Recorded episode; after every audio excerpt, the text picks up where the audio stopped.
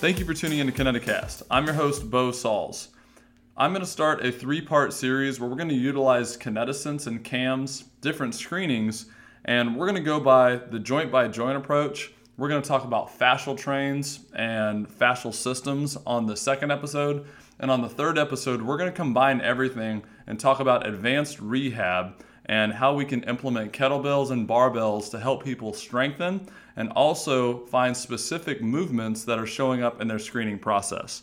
So, this is going to be a solo series, which is not common for me, but this is something that I think will be very important, just utilizing the knowledge that I've learned working with so many patients, athletes, and different demographics. When we advance to the barbell and kettlebell, that's not something I just use for athletes. That's something we try to get all of our patients on. And the hard part is people are scared of barbell and they're scared of kettlebell. So we're going to talk about using the system to pass that fear as well. Today, let's start with the joint by joint approach. So, with the joint by joint approach, we know that the foot and the foot itself and the joints within the ball of the foot and throughout the entire foot, we need stability. Moving up from there, if that is if that's the area of stability, we know now that the ankle needs mobility. Continuing up, we all know the knee needs stability, just working with athletes and different people, how much the knee moves around. And then we move into the hip. The hip needs more mobility. Well, that we need to know about tight hip flexors, so as different areas that can lock down the hip.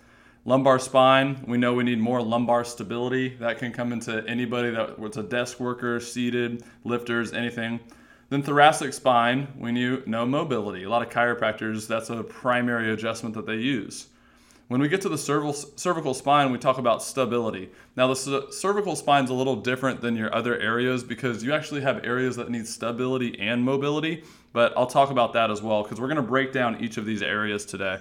Now, the scapulothoracic joint, that's a stability area. So, where the scapula moves along the rib cage to the thoracic spine, you want to add more stability there normally. Um, the shoulder joint is mobility, elbow needs stability, wrist needs mobility, and the hand needs stability. So you can see as we go through these different joint complexes that it's one area will need stability and the next one needs to be more mobile. So if we talk about how the cervical spine, the thoracic spine, the lumbar spine work together, if your cervical spine is moving a lot and has excess motion, for that's not normal that you need to stabilize, you know, normally will have some thoracic mobility issues. And I'm going to talk about a patient that has this. Um, the thoracic mobility issues will cause the lumbar spine to move even more. So now you have a lumbar that's already prone to stability issues and it's moving in excess due to the thoracic spine.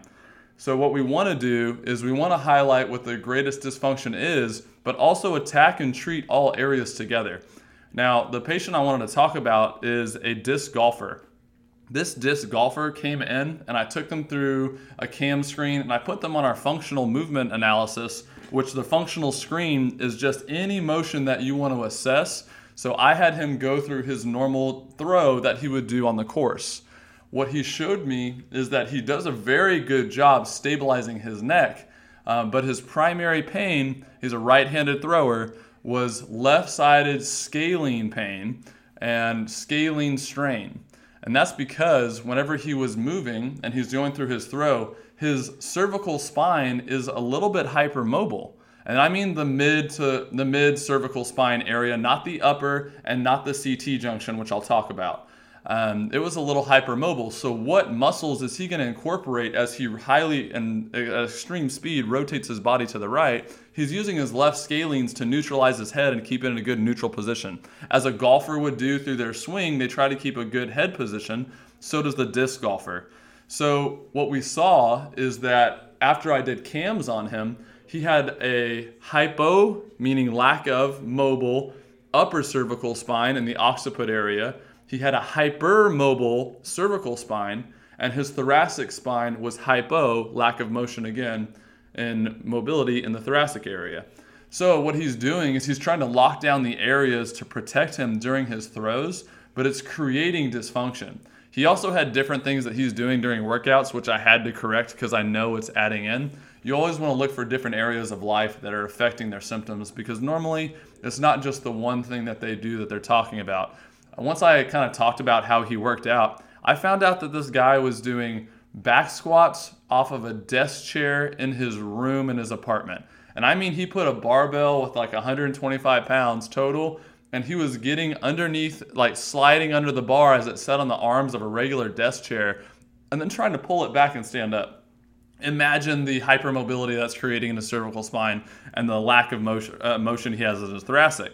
So it was good to compare these different screens because I was able to show him his dysfunction just in his uh, regular throw or for golf, uh, disc golf. But I was also able to show him on the CAMS readout the top six dysfunctions that highlighted, which I already had a good idea would highlight. Now, this is someone that has neck pain, and normally in chiropractic, we're going to take their neck and adjust it.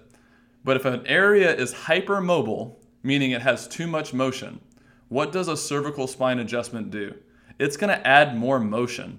So, this is why the analysis and really taking your patient through different ranges of motions and different screens is important. Kinetisense allows us to have an objective analysis so we can track progression and regression. But it's nice to again show that hypermobility to him because he wanted to get his neck adjusted.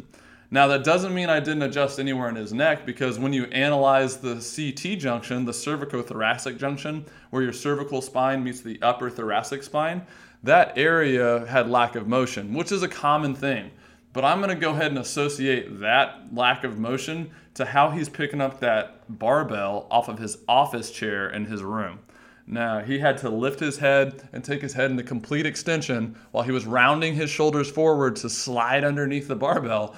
And this was really loading his CT junction. So he had a lack of motion in the CT area, but his which created even more movement in his cervical spine. Imagine if I took his neck and gave him a rotary adjustment or even just a lateral set, what would happen to the nerves and everything with the excess motion during my adjustment. I'm not a I don't use a lot of force, but even at a high velocity, whatever you're looking at, that's gonna it's gonna hit him because it's moving too much already. So what we did um, was begin to work on his thoracic area. We use the Intella rollers at our clinic, the Kinetic Center, and the Intella roller is shaped to the human body, so it allows the spinous process to fall through the middle while it presses up along the erector spinae. This allows him good motion.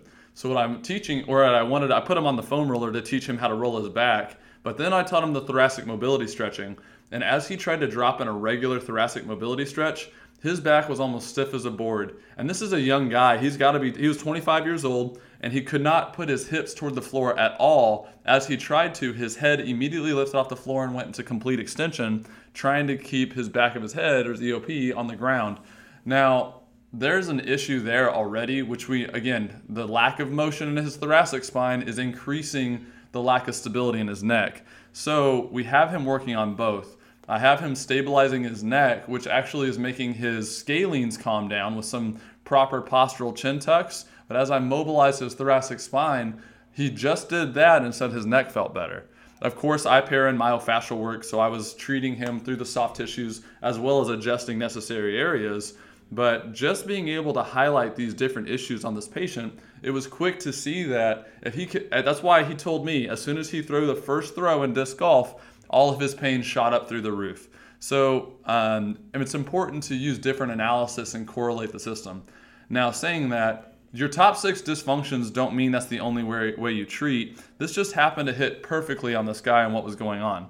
Another example I have for you is a patient that I have who is a desk worker but likes to play basketball with his kids, get out, move around. Um, and he's experiencing some left sided low back pain around the QL and multifidus region. So it was going a little lateral, but also pretty close to the spine. So he came to me with some pain, and as I took him through a gait analysis, I was able to see a hip shift. His gluteus medius on one side was not stabilizing well, causing a lot of shifting of the pelvis. So, of course, we went after that. Now, for me, when I analyze a low back, I always want to. I look at how Dr. Bodner from Parker University does it, where he talks about if in an area it's either joint, neuromuscular, or neuro, or muscular and soft tissue. You have to look at the three different areas to assess. Well, with this guy, it was multiple. And he had some pain in the area, and his lumbar spine was not in the proper curvature. So I know he's not stable in the lumbar spine, so that's an area I wanted to attack for him. We know that he, with the gait analysis, his hip is shifting a lot, so I wanted to go after some stability on the hip. Now, what I did not do well with this patient is that whenever he showed me this uh, hip shift, I went after it with rehab almost immediately. I went in, I did taught him some soft tissue mobilization, I taught him some stretching that was good, but then I got him on some uh, hip lateral hip stabilizers, and then I got him on some uh, spinal stability work as well.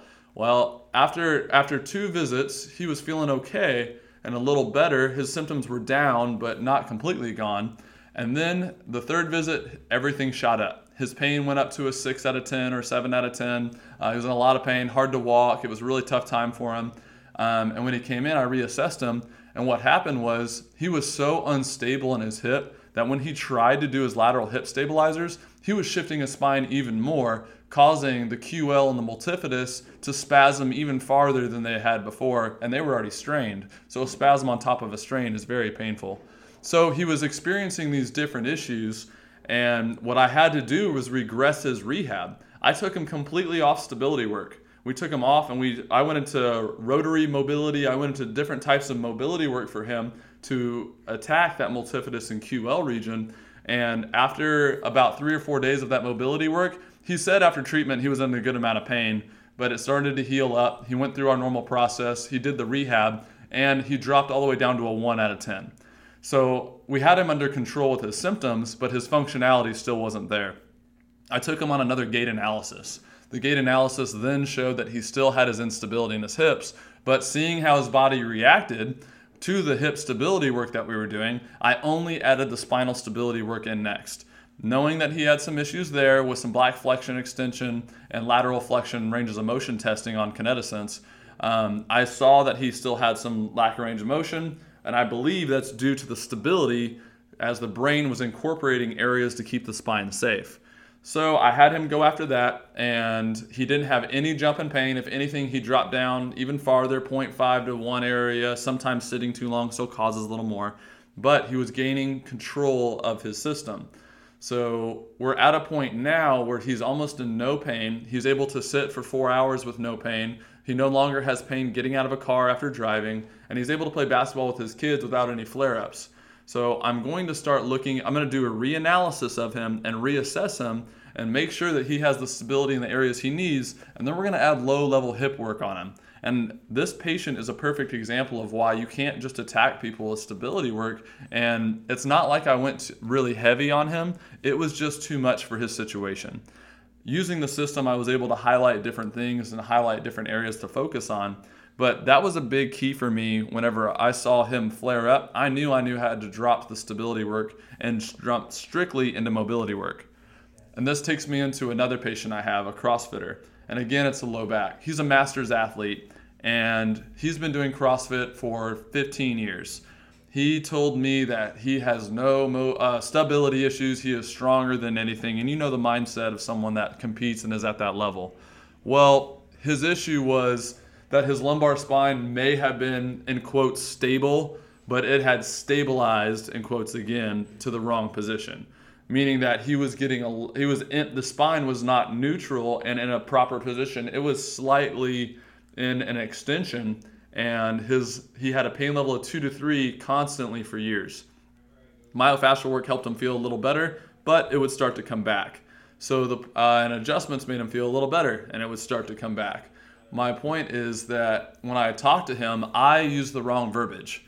So I told him, You actually do have instability in that spine. You've just locked it down over time in the wrong position. And that instability that you originally had is what created this. And as soon as he heard instability, he knew I was wrong. So the power of the system allowed me to show him where I was talking about. And he was he immediately said, Whoa, I didn't realize that. And then after getting some work in and really spending time on repositioning the spine, he was not a, a one week fix either for me. He was someone that took a lot of time and it took a lot of effort and mental battles as well as getting him to actually do his rehab. He would just go grab a barbell. And if you watch this man lift, you see a completely rounded spine. You see that turtle shell deadlift, which you know is lumbar flexion. You know it's not hitting right, but he's trying to get out of that extension that is hurting him so much. Well, it's going to cause him more issues later, and it caused him, again, a lot of thoracic mobility issues. last part I really want to talk about is let's go down to the ankles. If you listen to the podcast I did with Dr. Aaron Horschig from Squat University, we talk about we talk about the overhead squat, and I'm pretty sure I asked him about seven or eight different areas that we measure on Kinetisense during the overhead squat. And every single time I said that, his anchor was, uh, answer was ankle mobility. Ankle mobility. I'm a guy that broke my ankles a bunch during basketball, and I mean broke, not sprain. I have fractured, broken, spiral fractures, chip bones. Now my ankles are calcified. They are, have degenerative joint disease that I got diagnosed at 26. Like I understand ankle mobility being an issue, but if this man didn't tell me ankle mobility caused everything, so um, I want to talk about that anterior hip pain with the squat. Well, if you look at someone with an anterior hip pain, what's going on a lot of times is that ankle and that is lacking motion. The great toe is lacking a lot of stability. So they're not really good at gripping with their big toes, at least in a splayed position. They usually get that kind of curved in toe, great toe that you can see. And what happens is you start to see their knee go valgus a little bit more. Um, in CAMS, you have 12 movements, but each of those movements are also broken down. So each of those movements are taking tons of data points that you can look at specifically. So I took an anterior hip pain uh, overhead squatter and took her through some motion, and we talked about how this issue was showing up. There's some pretty cool rehab you can do. Um, Dr. Horschig really likes one that I like too, where you have a TheraBand and you have them grip with their big toe, leaving a good tripod position, but a good big toe grip with the TheraBand, and then pulling it out across the body and having them externally rotate their knee while keeping that tripod position in the foot. A lot of times people can't do this and the band will just fly out. Well, that's learning how to control foot stability with the proper knee motion into the various power position, which is a lot of external rotation. You know, that a lot of lifters screw their feet into the ground. Well, this can teach how to do it properly. So if you pair proper ankle mobility with big toe stability, as well as teaching external rotation of the hip, this is how you can get someone to get out of anterior hip pain and get them lifting a lot of weight again. So in this athlete in particular, what we did is we highlighted an SI joint mobility issue on cams, we highlighted an ankle mobility issue that showed up, and of course, there was a knee stability issue. So a lot of single leg work. We went into the great toe strengthening, and, of, and then we went into some lateral hip and some hinge motions. This combination really helped them strengthen the whole pathway and get out of it. But if we talk about this again, lack of ankle mobility will cause lack of foot stability. So they're struggling because their ankle's not mobile. So unless you add ankle mobility into the area with adjustments and rehab, it's really going to be hard for them to get that foot stability anyway. Which again, now let's go up the chain. That knee is going to be more unstable if you have that ankle joint not moving. It's going to try to compensate with range of motion. A lot of times, is you're going to have that foot collapsing and pronating, while the knee is going to follow and valgus collapse which is going to cause internal rotation of the femur, and there's your anterior hip pain. You can look at the muscles that are involved, you can correlate it to the muscle there too, and hit some soft tissue work. But if you're focusing on where that pain spot is, you're not going to get that person out of pain and you're not going to get them lifting better. So, combining from the foot to the ankle to the knee to the hip, of course, to the lumbar spine too, because if that lumbar spine's unstable, well, what's going on with the hip, right?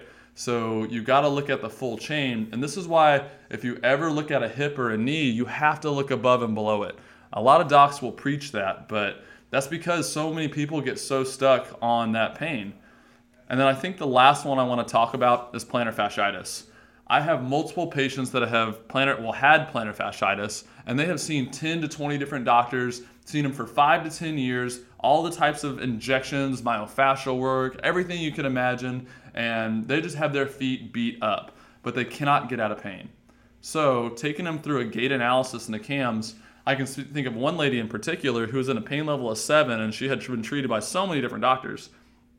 On the gait analysis in CAMS, her gait showed an unstable opposite hip. So, if that hip is shifting out and as she pushes off into hip extension with that glute on the left, imagine that it's falling, causing her to work harder on her right foot, and her foot has to grip. So her foot begins to grip and grip and grip to try to control her body weight that's shifting way above it. The way now that all that body shift above you can see on Kinetisense because you, it can look at the body as a unit from head to toe, so it's going to measure everything, versus the human eye, which has to focus on one joint or one area. So now, as the body shift, the foot begins to work harder and work harder. Well, of course, the plantar fasciitis isn't getting better with rehab and soft tissue work and beating up that foot. We have to look up the chain. So, as we began to stabilize her hips and work on her hips at the same time with her foot, she's had a pain level of seven for years. Now she drops her pain level all the way down to a two after four visits, and then she's out of pain within a couple of months completely.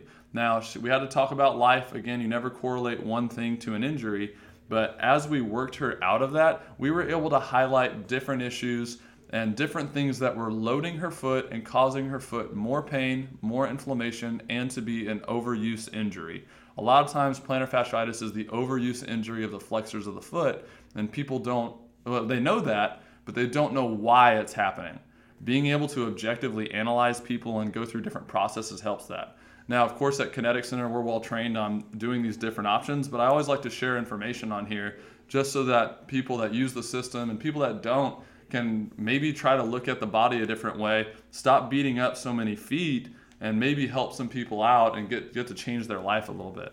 These are people that want to move and want to move without pain, what, no matter what their exercise routine is. But that's whenever on episode three, we're going to get into taking them into an exercise routine and teaching them to get under kettlebells and barbells because the body can't gain strength without excess load. Now, my next point here is um, whenever you add excess load to the body, the body is now stronger than itself. If it's stronger than itself, you're going to be able to have less pain as you move. That's a problem with runners, that's a problem with desk workers, that's a problem with a lot of different athletes but we can teach that and we can teach that through analysis and through objective numbers and system. So if you can show people numerically how they're improving, they don't have to rely on a doctor or try to believe a doctor that's trying to keep a patient or make a sale. It no longer becomes a sale, they actually see how they improve. And if they can see how they improve, they know why they're doing it and what they're doing with you. All right, that's it for joint by joint. So next time we're going to talk about the fascial system, fascial planes, how the body connects from the head to the feet, ankle sprains causing migraines, uh, how the body, uh, human body moves like a shark. We're going to go into some different things and how Kinetisense can apply to that. I am excited about the last episode, as you can tell, with the barbell and the kettlebell, because we try to take all of our patients. I'm going to talk to you how I had a lady who was in a car accident, major car accident, spinal injuries. She had her fusions uh, and big spinal surgeries all the way through, and she's still in a pain level of six two years after that, and she couldn't do anything. I told her day one that she would be under a barbell, and she was terrified and said, There's no way I'll ever do that. Well, she was under a barbell doing front squats for the first time, and she cried in the office. So, this is the stuff that we do every day, and this is the stuff that everybody, every practitioner can do. You just have to know what you're doing and why you're doing it. And it really helps to have objective analysis to take your own self out of the analysis process because when you're subjective, you're going to look at the same things in everyone. You need to find out what is going on in each individual person. I'm Dr. Bo, and let's keep learning about movement, performance, and rehab together.